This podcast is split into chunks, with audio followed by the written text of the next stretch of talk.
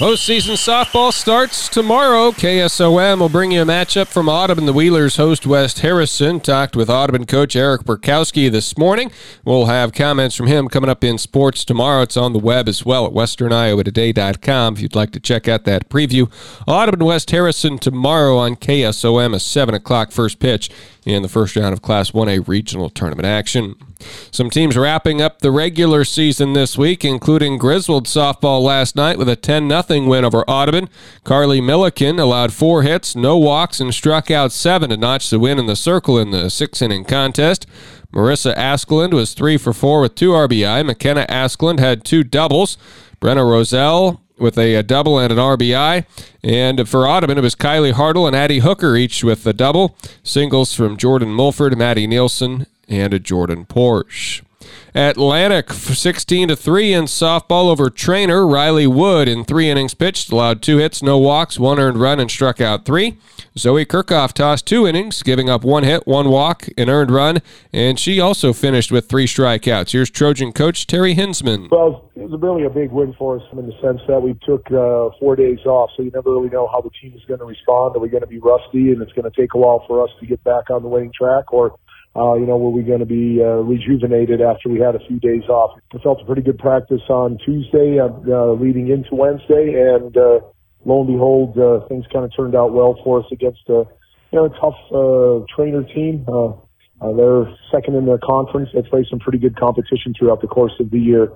Uh, Riley Wood picked up the win. She pitched three innings, gave up just a single earned run off two hits, struck out three. Zoe Kirchhoff uh, finished the game off. She pitched two innings, gave up one run, uh, and struck out three herself. So, uh, you know, I thought in the circle we did well. Uh, at the plate, we executed a number of different things, uh, bunts and uh, uh, double steals and those sorts of things. So we're very, very pleased with what we were able to accomplish on the bases. Uh, but Zoe uh, helped herself out. She was two for four with a double and an RBI.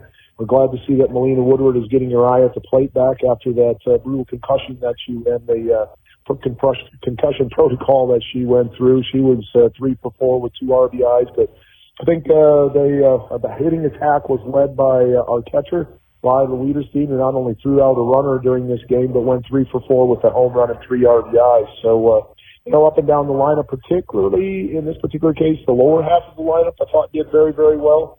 Uh, so we're going to hopefully use this to springboard us into a doubleheader down at Red Oak tomorrow and then wrap up the regular season with the JV varsity game uh, at Iowa Western Community College, actually, against Lewis Central. And uh, then we'll talk a little bit more about what happens after that. So. Also, last night in area softball, it was Grandview Christian in the bottom of the seventh, getting a run to beat Nodaway Valley five to four. For the Wolverines in the contest, Izzy Eisbach went three for three with a homer and drove in three runs. Georgia Holiday had two hits and an RBI. Maddox DeVault struck a triple. Holiday pitched six and two thirds innings, allowing eight hits, three earned runs, one walk, and she struck out four. In baseball, Cam 17 to 7 over Logan Magnolia. The Cougars 23 and 2 on the season. They posted seven run innings in the second and the fourth. Lane Speaker, a single, a double, a triple, a homer. That's called hitting for the cycle, and he drove in four runs. Colby Rich was two for three with a homer and three RBI, and Cade Tickner also left the yard with a solo shot. Joe Kaufman had a single, a double, and two RBI. Others with two hits were Ethan Fullman, Jack Fullman, and Seth Hensley as Cam downs uh, Logan Magnolia 17 to 7. Underwood 25 0 over West Monona. How about eighth grade pitcher Riker Adair, four inning, two hitter with one walk and seven strikeouts, and at the plate had a home run and drove in five runs. Eagles scored 13 runs in the first inning and improved to 19 and 2 on the season. And Atlantic Baseball gets a 7 4 win over ACGC with a big response in the bottom of the sixth inning. Tom Robinson had the game on KS95 with live video at westerniowatoday.com. ACGC trailing 2 to 1 grabbed the 4 2 lead in the top of the sixth inning. Charlie Crawford and Miles Kading reached base on back to back walks, and Tegan Slaybaugh drilled a single to load the bases. Brock Littler belted a two RBI single, and Lance Bundy's single drove home the third run of the inning to put the visitors up by two runs. The Trojans countered with five runs and six hits in the bottom of the sixth.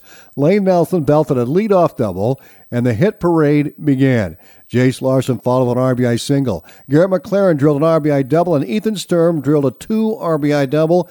And Carter Pellet and Jaden Prohl each singled and drove in the other two runs to get the Trojans a 7 4 cushion going into the top of the seventh inning. Atlantic head coach Joe Brummer. Yeah, it was a great uh, inning for us. Lane Nelson, Garrett McLaren started off with two doubles there. Lane doubled to left. Garrett hit one as well, uh, sharp shot to left as well. Uh, they really had him guessing there. That was great to see those two get on. Jace Larson hit a hard hit ball to shortstop that they bobbled, and with his speed, he made it. And then um, we did a great job of executing out that. Garrett ended up stealing third. Um, Ethan Sturm hit a bases clearing double there to right. That was awesome to see that they're in a major shift, and he hit it right where they weren't. Um, so that's something that's awesome to see that Ethan's kind of been just had that magnet where he hits it right at guys and their line shot. So it was really good to see Ethan get that one down. Sophomore Nolan Waters picked up the win on the mound for the Trojans. Amazing pitching performance by Nolan Waters tonight to get us there, and then Carter Pellet closing the door in the seventh. So. Um, overall, really good job fielding, really good job pitching, and uh, great jobs at the plate equals a great outcome. Atlantic scored seven runs on 10 hits. Lane Nelson hit a single and a double. Carter Pellet and Jaden Prohl smacked two hits each. Garrett McLaren and Ethan Sturm hit doubles, and Easton O'Brien and Jace Larson singled for the Trojans. Caden Jensen led the Chargers with a double and a single.